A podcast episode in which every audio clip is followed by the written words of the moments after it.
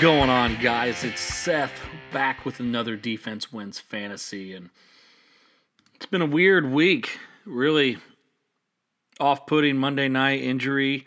Damar Hamlin, who thankfully today we've gotten some really positive news about him. Hopefully that continues to be positive. He's got a long road ahead of him to recover from something like this. But man, it uh it's one of those things you just don't ever expect to see when people are just playing a game to have something like that. That's scary. That real happen. You know thankful for the athletic trainers that did the right thing at the right time the EMTs and everybody that's involved to make sure that he's still here today and you know been able to say at least write some things and whatnot down. But just uh puts everything in focus you know we're out here playing fantasy football. They're playing, you know, essentially a game as well. I mean, it's their livelihood, so it's a lot more relevant than what we're sitting here talking about and playing a game. But it made it tough this week as far as, you know, what to do next. Um, sounds like they're just deciding not to play the game.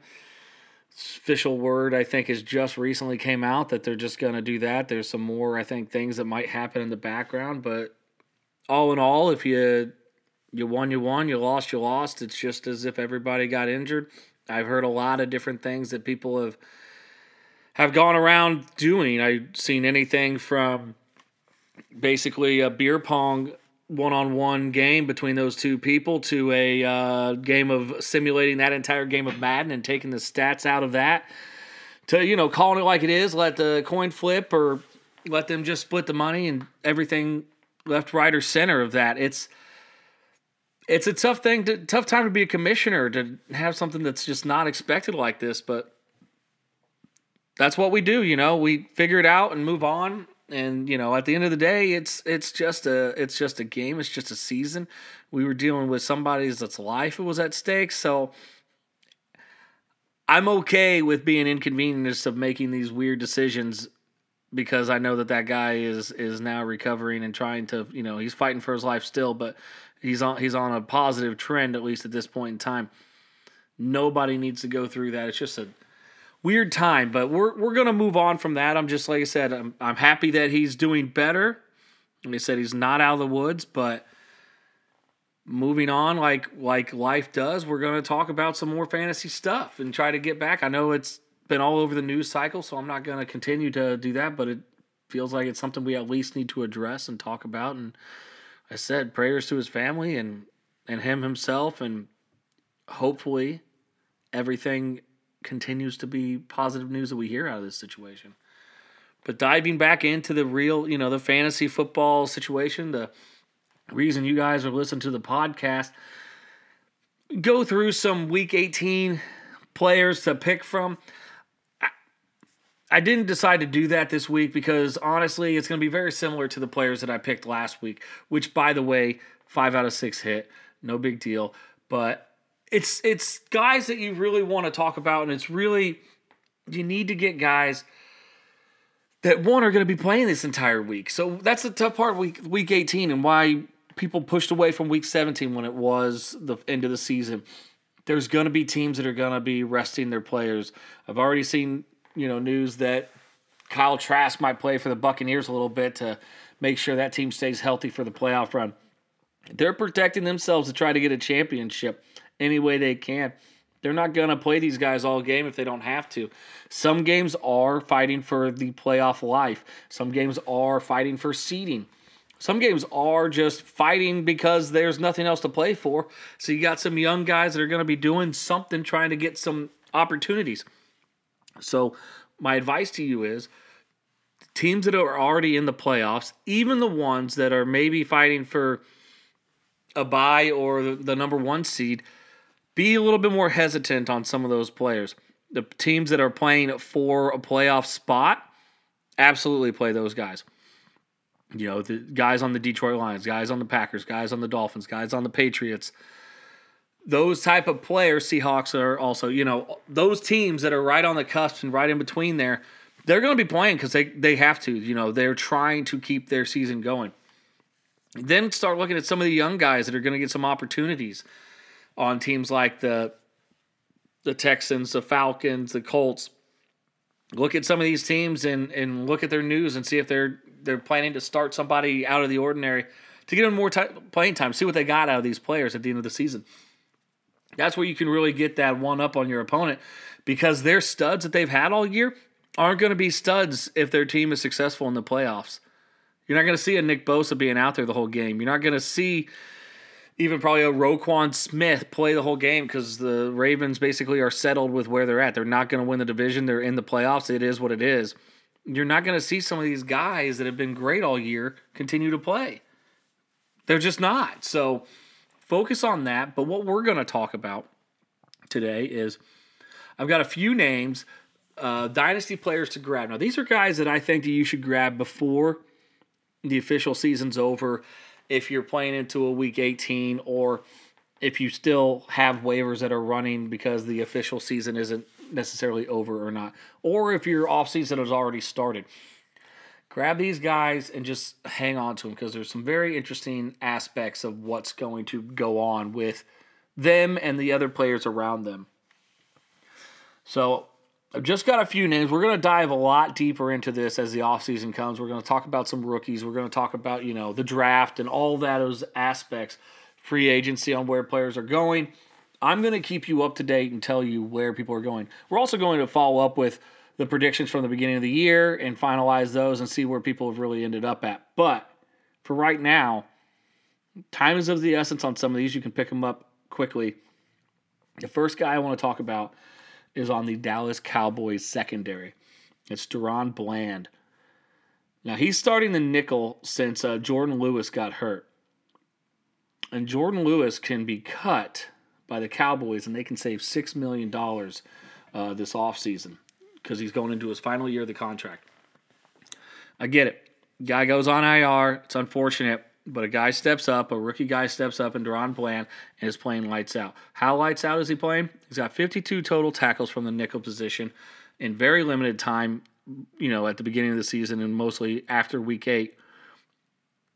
And he's also got five interceptions. You're getting a nickel corner that's getting that kind of ball hawking ability. Yes, please. Because you're getting the tackles to keep a high floor and you're getting the interceptions to get him even, you know, those boom plays. DaRon Bland is a guy that could go into the Cowboys next season as their starting nickel and just dominate it if you have a cornerback eligible spot, even if it's just D backs. If you're getting a guy that's going to be getting, like I said, since week eight, essentially, he's had 52 tackles. So you're talking about a guy that's on pace for over 100 tackles, and he's got five interceptions to go with that. Granted, interceptions are a fickle thing, but he's putting him in the in position to get that while also keeping a high level floor in the tackles. So DaRon Bland of the Cowboys is a guy that I would pick up and just see what happens in the offseason with a guy like Lewis. The Cowboys have been struggling with cap space the last couple years. Maybe this is a year they're finally going to cut Zeke loose and save some money there. But if not, they got to find some space somewhere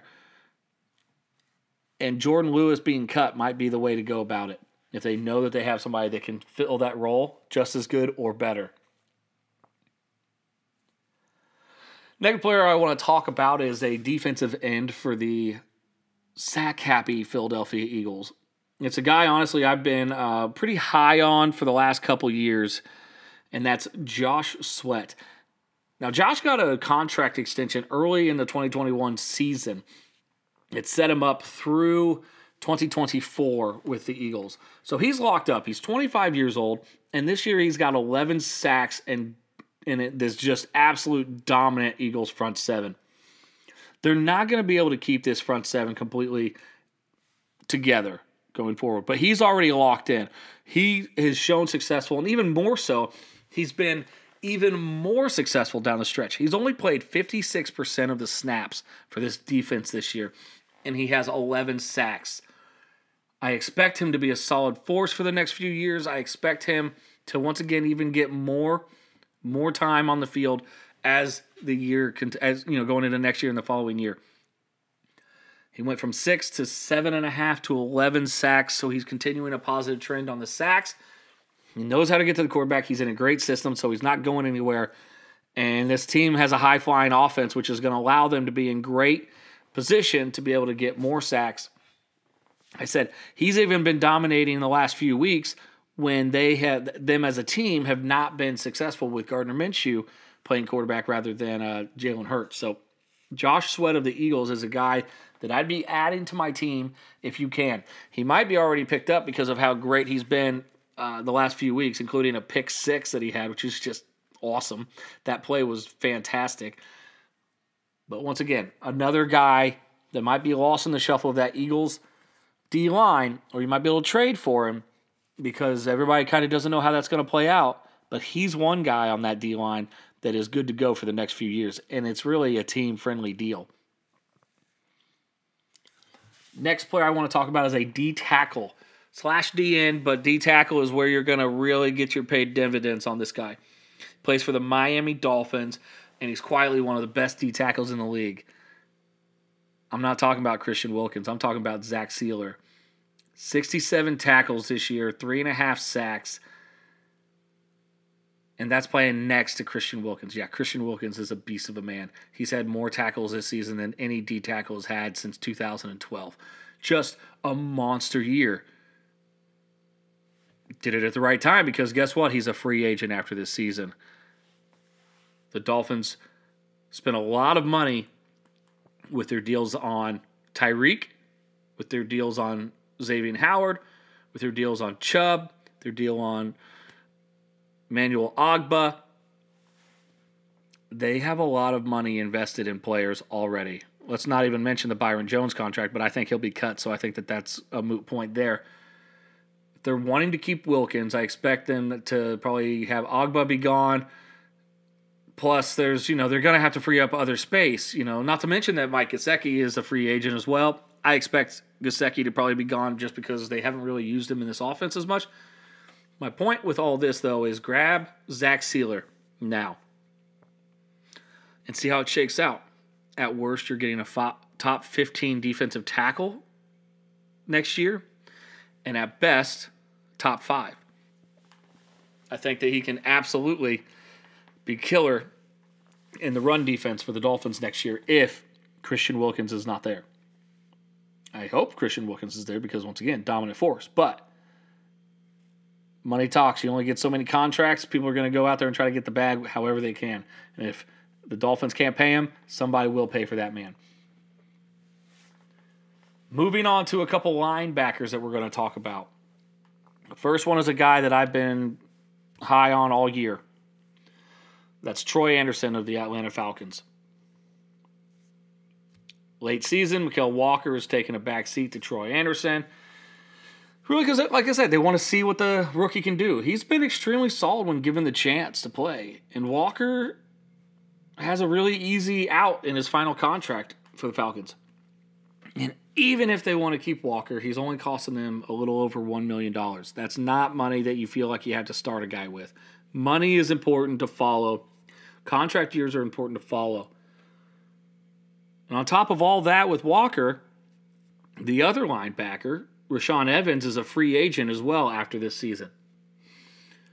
And he is the one I think will be gone because he's likely, in my opinion, he's likely to make his money on free agency. He had a good year. He got cut from the Tennessee Titans before the 2022 season, if you remember, and got picked up by the Falcons. This guy realizes that it's not for long league he already got guaranteed money taken away from him from his rookie contract when he got cut by the Tennessee Titans, who ironically really need linebackers right now. But that's beside the point. Rashaan Evans is going to go somewhere and try to make as much money as he can. I don't think he cares what the scheme is. I don't think he cares whether he's going to be beneficial in it or not. He wants to make sure he's going to get his money. I don't think that's going to be with the Atlanta Falcons. They are in a rebuild situation. They're not going to put a lot of money into a Rashaan Evans when they drafted a Troy Andersen in the third round, and they have Mykal Walker on the roster already for another year for a little little over a million dollars. They're just not going to do it. It's bad business. So Andersen has a direct line to become very fantasy relevant in 2023. So if you're able to pick him up, he hasn't had big games. He's not on anybody's radar unless, you know, it's a really deep dynasty bench. pick him up, hang on to him, see how this plays out in the offseason and see what happens. If both those guys are gone, really great. If one of those are gone, it's still fantastic for Troy Andersen going into 2023. Final guy that I'm going to talk about, one of my favorite players from the 2022 draft, Nakobe Dean for the Philadelphia Eagles. Yeah, yeah, he's on that team. I don't know if you knew that or not. Um, you wouldn't by watching their games because what do the Eagles do? They keep the same linebacker on the field essentially the entire game. So Dean has hardly seen any action this season. Which, if you listen to my podcast from the beginning of the season, I predicted. I predicted him as a bust because people were very high on him, and I knew, or I didn't know, but I, I knew, I didn't know. I expected him to basically have a red shirt year. And TJ Edwards has been great for the Eagles. I thought eh, maybe down the stretch TJ Edwards would give it to Dean, but he's played really, really well. But TJ Edwards is also a free agent after this year. The Eagles are going to have to try to figure out a lot of cap situations as well. Miles Sanders is a free agent. I think he's gone anyway, though. They paid a lot of money to A.J. Brown. They might start thinking about paying um, Jalen Hurts. They, you know, they've got a bunch of D linemen that are, you know, going to start asking for some money after how good they've been. Chauncey Gardner Johnson is a free agent after this season as well a lot of people and a lot of question marks on how that's going to go. So, if Edwards wants a lot of money, who's saying they're not going to go with the third round pick, Nakobe Dean, to play?